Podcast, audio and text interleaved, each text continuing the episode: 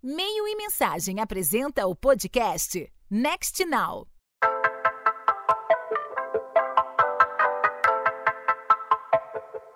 Chegamos ao final de 2023 e a indústria de comunicação foi marcada por fatos e polêmicas que extrapolam o próprio mercado, por se tratarem de temas que impactam toda a sociedade.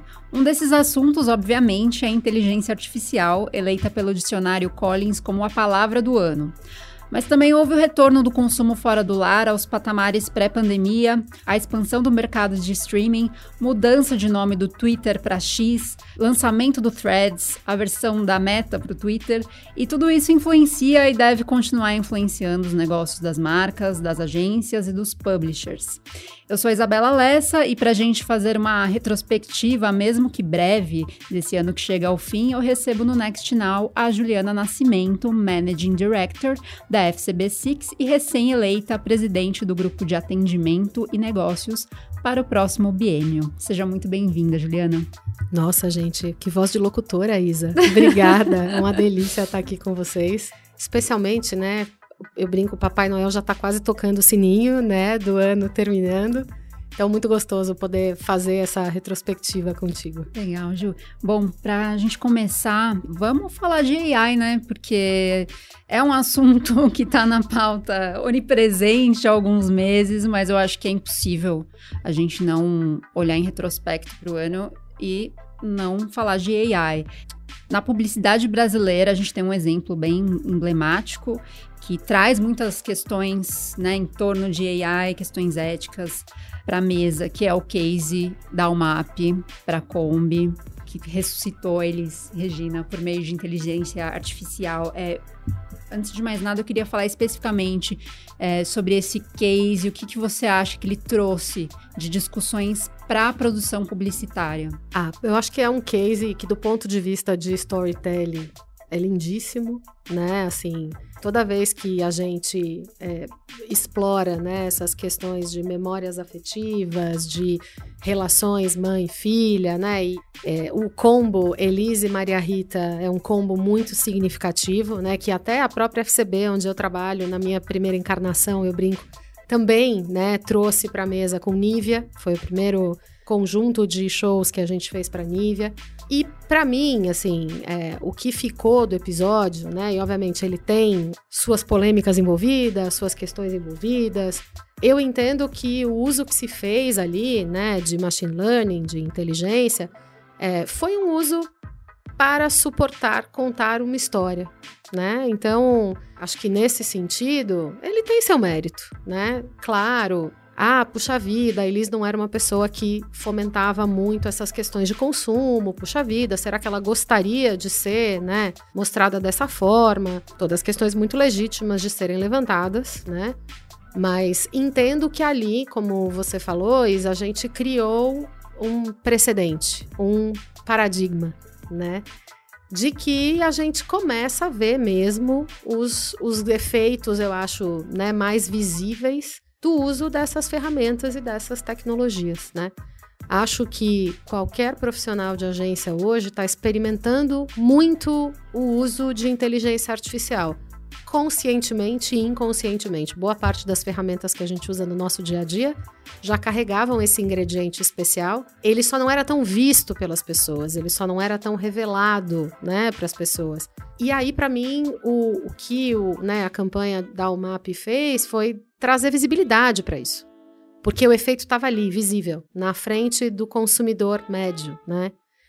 E essa é uma outra coisa que é, a gente muitas vezes esquece, né? Assim, nós na publicidade, aliás, essa é uma das razões pelas quais eu amo o que eu faço. A gente trabalha com coisas que normalmente estão um pouco à frente do tempo, né? A gente fala de comportamentos que vêm, a gente fala de tendências que estão por chegar, e não é diferente quando a gente pensa no uso de tecnologia, né? Muitas vezes a gente toma por conhecidas e populares, né, tecnologias e usos de tecnologia que para o consumidor não são, né? Então eu, eu conto esse caso muito. Minha mãe sempre me perguntou o que eu fazia, porque eu não sou a pessoa que cria o comercial. Eu não sou a pessoa que compra o espaço da mídia. Mas filha, o que, que você faz, né? E aí a gente, no meio de uma dessas conversas, é, porque naquele tempo eu estava tra trabalhando bastante com performance, né? Eu falei, mãe, sabe aquele dia que a gente estava andando pelo shopping? Minha mãe mora em Belo Horizonte. Que a gente estava andando pelo BH Shopping e você comentou comigo que você ficou espantada porque você recebeu uma mensagem no seu telefone de que a loja tal que ficava no final do corredor tinha uma oferta para você? Ela olhou para mim e falou: Sei. Falei, então eu trabalho com isso. Eu ajudo as marcas a entenderem onde as pessoas estão do ponto de vista do processo de decisão delas, com tecnologia e a conversar com elas. Então é isso, assim, para mim, uma marca falar comigo por um push, por um zap, por qualquer né, canal digital de forma pessoal é natural, porque eu trabalho com isso. Isso não me. Mas às vezes as pessoas ficam, né? Eu, eu conto esse caso porque minha mãe, naquele dia, ela falou: Mas como assim? A loja sabe que eu tô aqui. Aí eu ri e falei: Ela sabe, o seu celular tá dizendo que você tá aqui. Quem mais sabe que eu tô aqui? Então, acho que é isso, assim, o, o, né? Acho que a campanha, além dela ser belíssima e contar uma história muito bonita, ela trouxe uma discussão que eu acho muito é, necessária aos limites, aos vieses da gente usar essas ferramentas e principalmente trouxe luz para o que a gente pode fazer com elas, né? A gente olha para a AI muitas vezes como uma ferramenta de produtividade, de otimização, e eu acho que ali a gente enxergou-a como uma ferramenta que ressuscitou alguém, né? Como você comentou. Então, acho que isso trouxe muita visibilidade para a discussão, né? É, mainstream, como a gente gosta de dizer. E onde estão os principais pontos de atenção quando a gente fala de inteligência artificial, é, falando sobre propriedade intelectual, sobre privacidade, em que pé estamos e como isso tende a se desenvolver? Olha, Isa, eu acho que os principais pontos não são pontos, eu diria, não são pontos novos quando a gente fala de uso de tecnologia, né? São pontos que a gente já discute. Então, privacidade, obviamente, é um ponto, né? Segurança da informação é um ponto, porque eu não sei se todo mundo sabe, mas quando uma ferramenta, quando você vai lá no chat GPT e você conversa com ele, tudo que você conversa com ele, ele usa para aprender e se treinar. Então, se você vai lá e a gente ouviu, já viu alguns casos de empresas que proibiram os funcionários de usar chat GPT para trabalhar, né? Por quê? Porque o funcionário foi lá e falou de um modelo de produto novo que ia ser lançado. E aí o chat GPT entendeu isso e usou isso para aprender e isso apareceu em algum outro lugar, né? Então acho que privacidade é uma questão super importante. Segurança da informação é uma coisa super importante. Quando a gente usa uma ferramenta como essa e lida com assuntos sensíveis de cliente, e agências lidam com assuntos sensíveis de cliente o tempo todo, né? Produtos que ainda não foram lançados, planos de longuíssimo prazo, a gente precisa ser muito cuidadoso com qual ferramenta usa, e para isso precisa saber se ela, né, entre aspas, usa esse dado como um dado público ou um dado privado. O outro, você também falou dele, direito autoral. Quando a gente faz um layout usando Midjourney, né? Ele também traz para fazer esse layout, ele usa elementos que ele viu em diversos lugares. E nessa você pode estar usando um elemento, um desenho, um, né, uma imagem de autoria que você precisa remunerar se você está falando de um trabalho para uma marca, né? Como é que a gente acha essa pessoa? Como é que a gente sabe de quem é a imagem? Como é que isso se valora, né? Porque normalmente quando a gente compra uma imagem, há um trabalho humano de um fotógrafo sentar na frente de alguém e fazer um clique, filmar, né? Um ilustrador desenhar. Então a gente sempre olhou para a aquisição desses ativos como um serviço. Agora, quando aquela imagem ou aquele pedaço da imagem está ali disponível na máquina para você e o fotógrafo pode vender a mesma imagem para 278 execuções diferentes, que quando ele clica para mim, em teoria, ele vende para mim, como, como isso altera o valor desse produto? Como é que a gente garante que aquele fotógrafo, quando a gente usa a imagem dele, recebe pelo trabalho dele? Afinal de contas, ele tem direito sobre aquilo, né? Então, uma das, uma das discussões que a gente vem tendo na agência, quando a gente pensa nesse espectro de uso de ferramenta para né, é, complementar as nossas habilidades de execução, usar ferramentas que garantam para a gente que esse ponto de direito autoral está sendo coberto, né? Que as pessoas ou profissionais que de alguma maneira se envolveram na criação daquele material recebem por isso, tá? Então acho que esse também é um, é um ponto super importante. E a outra coisa é como é que a gente ensina as nossas pessoas a pedir direito para as ferramentas, né? Porque quando você fala de fazer um prompt, né? Eu brinco que o prompt é um novo briefing. É, e eu também brinco que, em teoria, os profissionais de atendimento e negócios deveriam ser os melhores fazedores de prompt que tem por aí, porque a gente faz briefing o tempo todo, né? Mas brifar uma máquina ou brifar um computador é muito diferente de brifar um ser humano. Então, você também precisa aprender, né? Você também precisa transpor esse conhecimento para essa plataforma.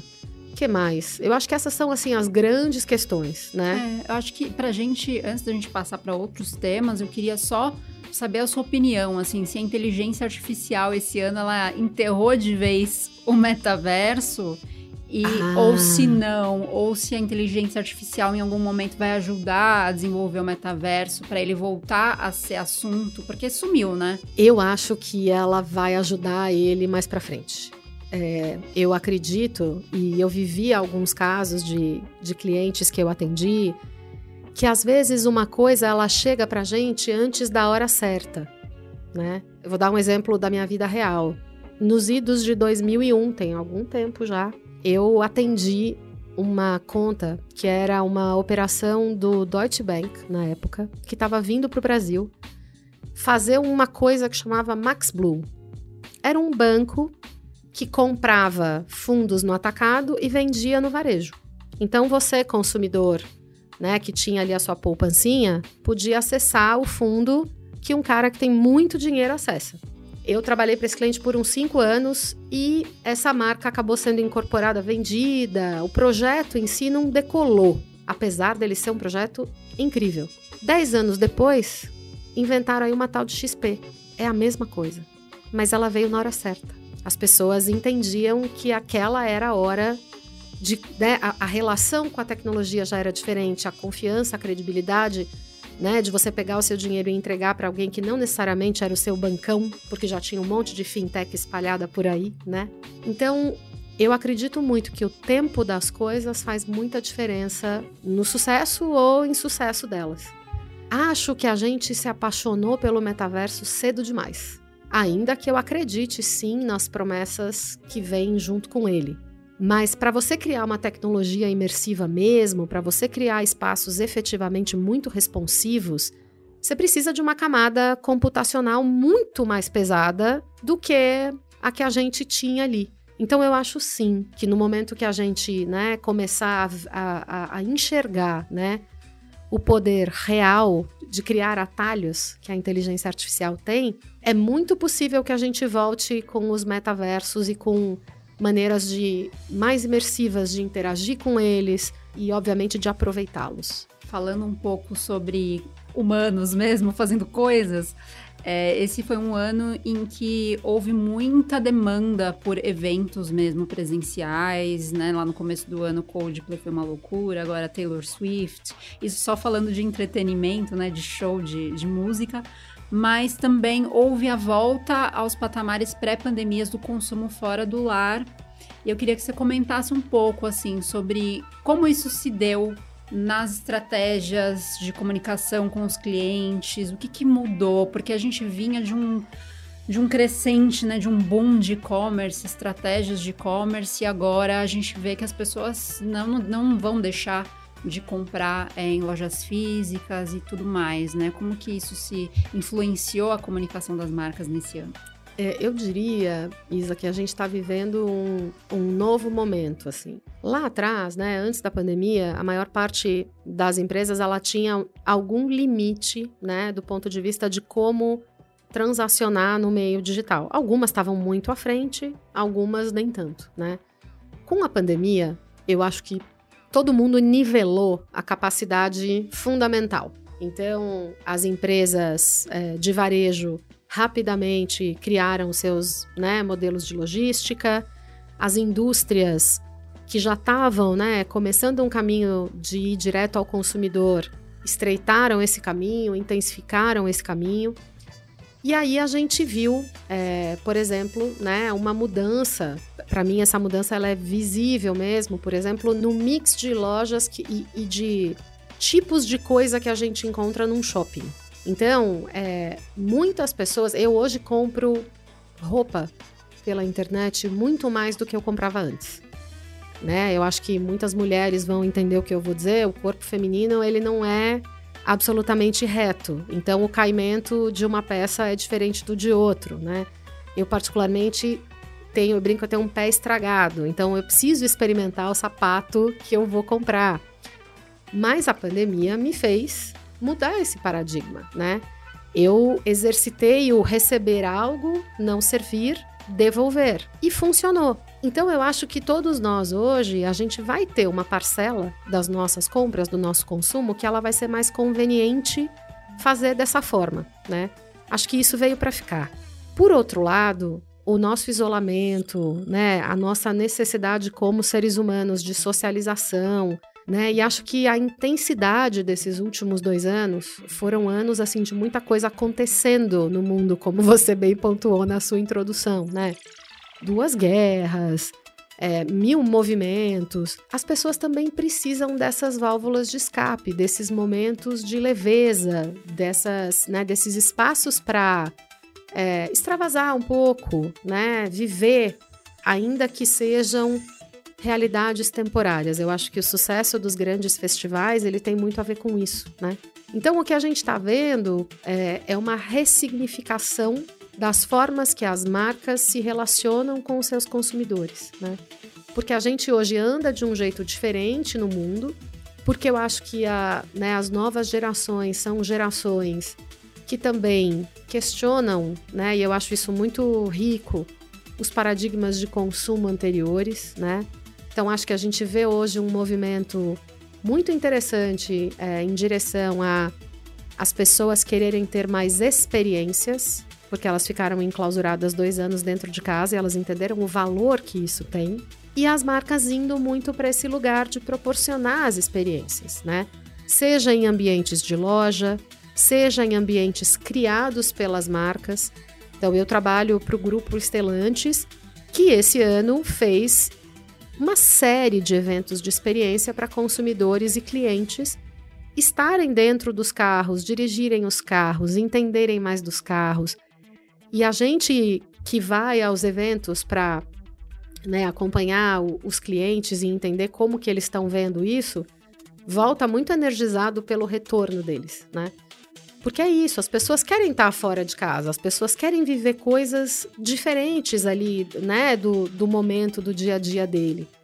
Então eu acho sim que a gente está vendo um, um novo momento em que a gente compra um determinado set de coisas, né, digitalmente, em que a gente quer experimentar e quer viver coisas diferentes no mundo físico e que cada vez mais a fronteira entre um e outro ela é embaçada. Seja pela tecnologia, porque hoje, né, acho que outro dia eu estava lendo, inclusive no meio mensagem, sobre out of home, né? E sobre como a tecnologia criou os out of homes que não são de verdade, né? Que a gente vê no celular, na câmera. Você quer mais fronteira embaçada do que isso? Você apontar o seu celular para a ponte ali estaiada e ver uma mochila pendurada nela? Então, assim, eu acredito que essa convergência vai ser cada vez maior e que a gente cada vez mais vai querer entregar essas experiências diferentes, né? As marcas vão querer estar nesse lugar de fazer as pessoas viverem coisas diferentes. Porque essa conexão emocional num mundo de tanto commodity e tanta competitividade, né, é, que as marcas vivem, é que faz diferença. Falando em competitividade entre as marcas, eu estava lendo mais cedo, resgatando algumas entrevistas, algumas coisas que saíram com você.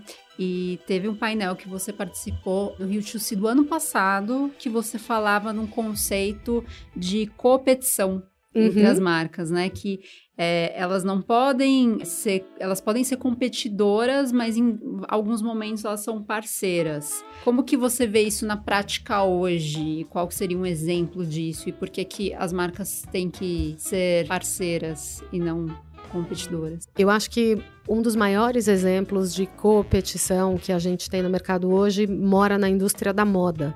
Inclusive na alta moda. A Gucci fez uma coleção em que ela colocou a estampa da Balenciaga, que é uma marca concorrente, que concorre pelo mesmo segmento de consumidor, produtos caros iguais, alta moda igual, e a Balenciaga foi lá e colocou uma estampa da Gucci nas bolsas dela. Isso para mim é competição. São duas marcas que têm reputações enormes, significados enormes, que vão lá e se juntam para criar uma novidade para o consumidor. A Gucci, inclusive, para mim hoje é uma das marcas desse universo que está conseguindo se manter mais contemporânea porque ela descobriu o poder das colaborações. Então, ela não só colabora com marcas, vamos dizer assim, da mesma estatura dela, mas ela também colabora com marcas que, em teoria, não estão no mesmo lugar, para emprestar atributos diferentes dessas marcas. Então, quando a Gucci faz uma coleção com a Adidas, ela traz para si um conjunto de atributos que ela não tinha. Ou quando ela faz com a North Face, mesma coisa.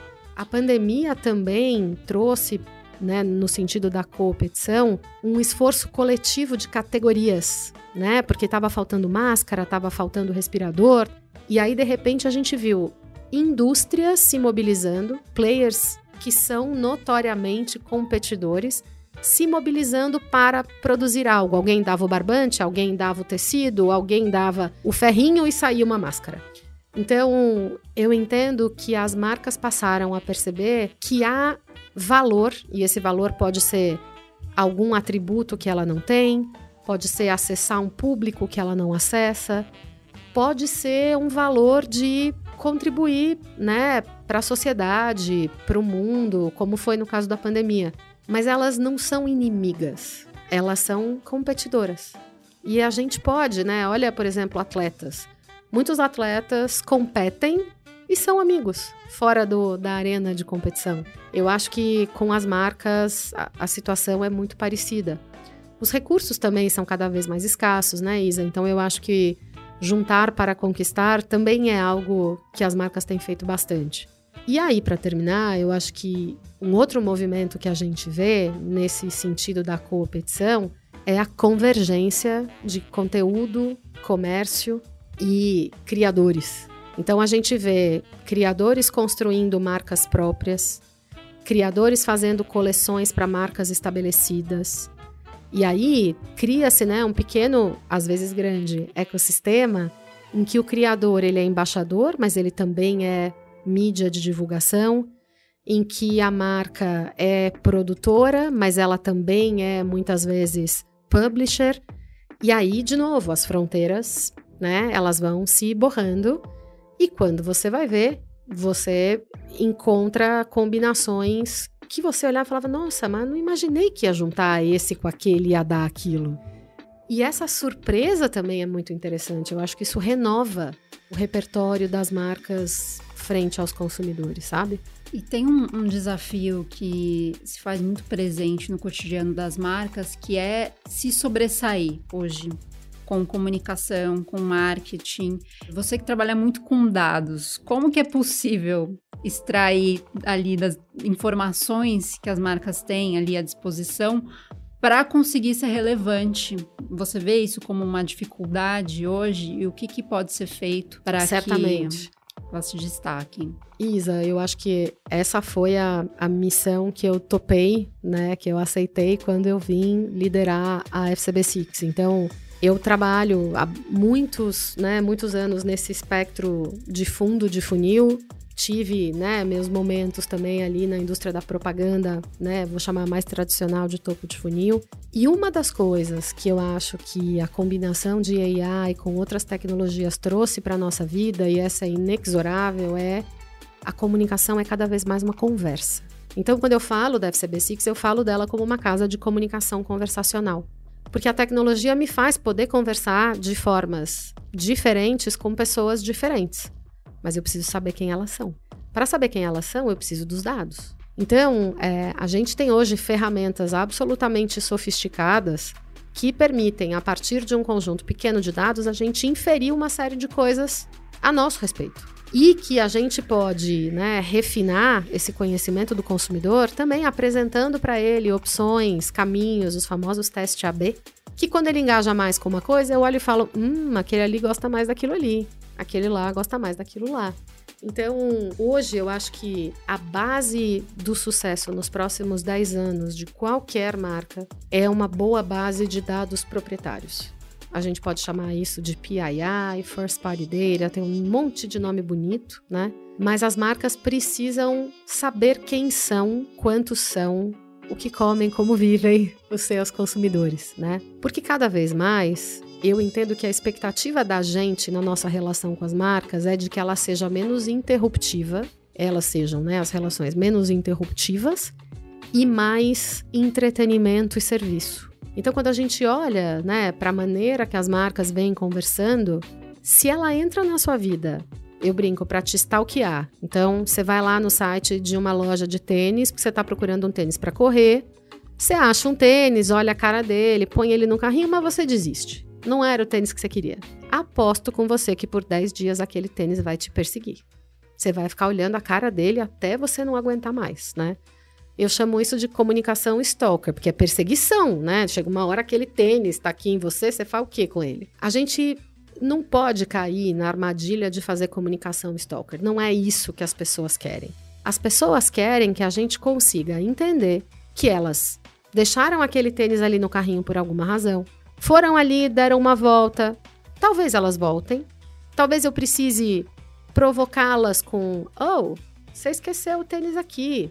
E eu deva dar um ou dois caminhos de saída para eu poder entender por que, que elas esqueceram o tênis. Então, a boa comunicação hoje, ela não persegue, ela não interrompe, ela entretém. E por isso a gente fala tanto que a comunicação precisa ser parte da cultura. E acho que essa é, é, vamos dizer assim, esse é um dos grandes méritos da propaganda brasileira, quando eu falo de comunicação como um todo. A gente às vezes sai do Brasil e liga a televisão. Nos Estados Unidos, a gente faz esse exercício. E você olha para o intervalo da televisão nos Estados Unidos, ele é muito mais duro, muito mais comercial do que o intervalo médio brasileiro. A gente tem uma preocupação, e claro, estou falando de médias, né, gente? Mas a gente tem uma preocupação em minimamente contar uma história para aquela pessoa que está assistindo e entreter aquela pessoa que está assistindo. Então, isso para mim é chave hoje na comunicação. Feita um a um, feita um para muitos. E a outra coisa é a comunicação de serviço, né? Então eu estava falando aqui que eu trabalho, um dos nossos clientes lá na Six é o Grupo Estelantes. Muita gente esquece de fazer revisão do carro. Quando a gente lembra a pessoa de fazer revisão, muitas vezes é tudo que ela precisa. Então, existem maneiras das marcas servirem as pessoas naquele momento certo da jornada delas, né? Lembrar alguém, ó, seu carro está fazendo 20 mil quilômetros. Você precisa levá-lo para revisão anual, senão você vai perder garantia. É uma utilidade para muitos consumidores. E aí, saber destas coisas pressupõe construir uma base de dados, entender quem tem que carro, entender quantos anos tem. Quanto mais digitalizados, né? E aí eu vou falar dos carros porque eu estava falando disso agora, mas a gente poderia falar de infinitos produtos, né? Quanto mais a gente consegue ter informação sobre o uso de algo, mais a gente consegue individualizar uma conversa. Quanto mais a gente sabe sobre o dono daquele carro, melhor a gente vai ser em sugerir a experiência legal certa para ele, né? O benefício certo para ele. Então, conhecimento de clientes, né, em nível individual ou em nível de segmento, é algo hoje que nenhuma marca pode prescindir de ter. A gente enxerga que marcas de serviços e marcas de bens de alto valor agregado estão na frente nesse aspecto, né? Porque se eu só compro um fogão a cada 10 anos, a, a marca ela tem aquela janela para entrar ali e me vender o fogão. Eu preciso estar tá pronto para ler todos os sinais, né? De que a Isabela está procurando um fogão e ir lá com a melhor oferta para Isabela senão eu perco. Para quando a gente fala de sabão em pó, talvez não caiba ao fabricante a tarefa de vender o sabão em pó para a Isa nesse momento. Provavelmente a Isa compra o sabão no supermercado, né, num outro varejista. Mas cada vez mais, né, quando a gente fala sobre eficiência de comunicação, a gente depende de dado para não cair na armadilha de fazer muita coisa porque é isso, né? Os recursos dos clientes são escassos. pode ser um bolso de dinheiro enorme, mas ele é escasso na perspectiva daquele cliente, né? Ele certamente queria fazer mais coisas do que ele faz. Como é que a gente entrega eficiência? Entendendo onde conversar com quem. Se a gente não tem dado primário, se a gente não tem informação sobre como aquele consumidor compra, e aí tem inúmeras ferramentas que hoje são objeto de muito investimento, né, das boas casas do ramo de publicidade, a gente não consegue ser eficiente, porque veja, o cardápio que a gente tem para brincar hoje, o playground de um profissional de comunicação hoje, ele é exponencialmente maior do que ele era lá atrás. Mas a gente não consegue ter verba de produção para produzir para todos esses canais, verba de mídia ou, né, bases de dados para disparar em todos esses canais. A gente precisa escolher. E o dado é a base para uma boa escolha. Então, bases proprietárias, ferramentas, né? pesquisa. E também a famosa estratégia tira o bumbum do assento e vai visitar a loja, vai ver como é que o consumidor compra, pergunta para o amigo. Né? Eu vivo fazendo, eu brinco, focus group de um. Então, eu vou conversar com alguém e a pessoa começa a falar de algo que tem a relação com algum dos meus clientes, eu começo a perguntar, mas por que você acha isso? Mas você compra assim? Você não compra assado? Como é que é? E alguns dos melhores insights que a gente tem para campanhas vêm daí, vem dessa observação, vem desse estudo do comportamento humano. Porque no final do dia, o que a gente faz é mobilizar pessoas. O que a comunicação faz é mudar comportamento, né? Você não ia comprar, você compra. Você não ia trocar, você troca. Você ia comprar esse, eu quero que você compre aquele. Sem dado, fica muito caro a gente fazer isso hoje. Você falou é, uma, uma frase que tem a ver com a minha próxima pergunta, que é sobre ter essas interações, conversar com pessoas. Lá no começo da conversa você disse que ama o que você faz por algumas razões e você explicou para sua mãe porque ela não entendia o que você fazia. E você trabalha com publicidade, mas não nas áreas tidas como as mais glamurosas, que ah, são sim. criação, até mesmo estratégia, né? É, você está na área de atendimento e negócios que vem passando por muitas mudanças, né? Vocês à frente mesmo do GAN tem muitas é, ações, né, para os próximos meses aí. Conta o que, que você, o que torna essa profissão atraente hoje para você? Trabalhar com publicidade? Ah, Isa, eu acho que é um conjunto de coisas, assim. Eu acho que primeiro essa que eu falei, eu gosto muito de gente. Eu gosto muito de entender comportamento. E a publicidade, no final do dia, ela é, né, o entendimento e, e o uso desse entendimento, no bom sentido, para mobilizar pessoas. É, então, quem gosta de gente tende a gostar de brincar disso, né? Acho que nos últimos anos a publicidade ela mostrou um outro viés, que é a capacidade de ajudar a gente a melhorar a sociedade. Né? Ao comunicar as coisas certas, ao normalizar coisas que antes não eram naturais, a publicidade também ajuda a construir um mundo melhor. Então, isso, para mim, é um, um avanço que a gente fez. Né? A gente deixou de ser só o publicitário que vende coisas e passou a ser um publicitário que olha para um contexto maior. Né? Eu costumo dizer que hoje, quem trabalha na indústria criativa, ele não trabalha mais com comunicação, ele trabalha com soluções criativas. E eu adoro pensar. Então, por mais que eu não seja o criativo, quando eu sento com um cliente para conversar sobre o negócio dele, sobre a marca dele, ele, um bom cliente, né? Ele dá muita abertura e muito espaço para a gente construir com ele né? Esse pensamento, esse processo. Então, para mim, essa é outra coisa muito rica. E eu acho demais que eu começo o dia falando de carro, mudo para fralda, depois escola, depois esponja de aço. Então eu não canso dos assuntos. Eu não tô sempre falando da mesma coisa, né? Eu tô cada dia falando de uma coisa.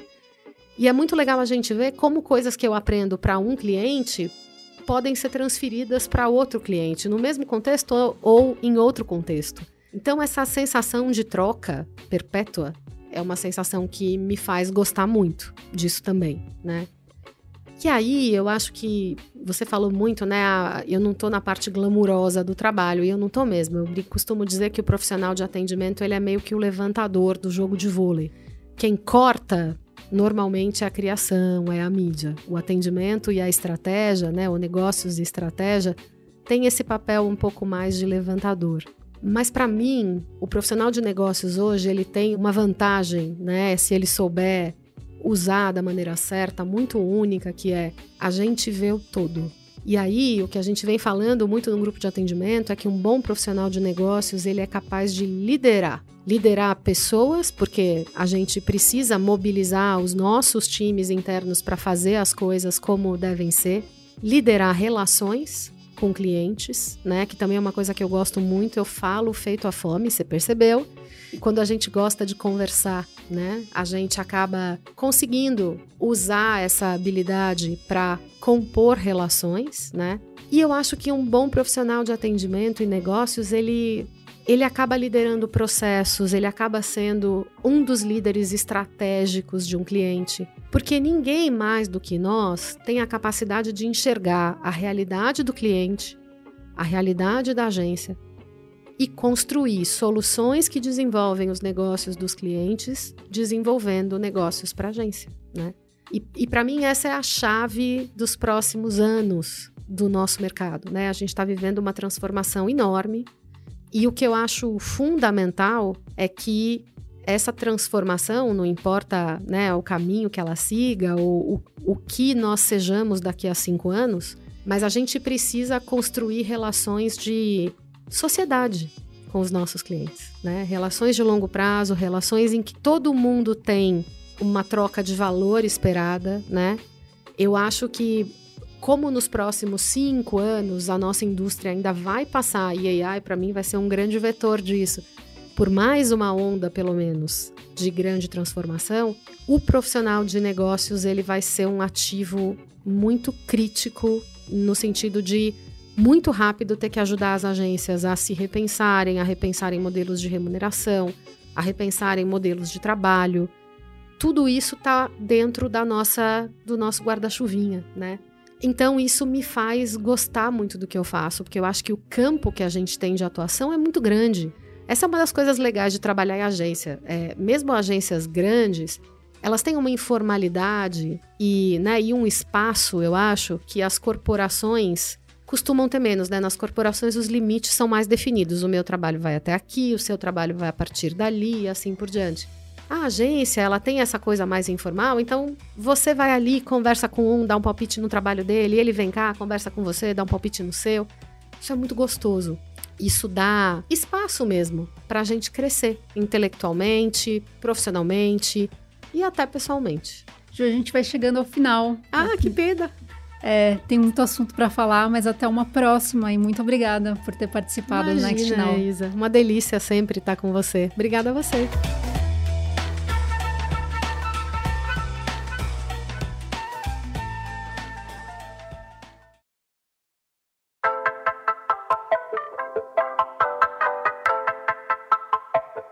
Você ouviu a mais um episódio do Next Now. Continue acompanhando nosso conteúdo sobre inovação na comunicação e no marketing nas plataformas de e-mail e mensagem. O Next Now está nos principais agregadores de podcast. Até a próxima!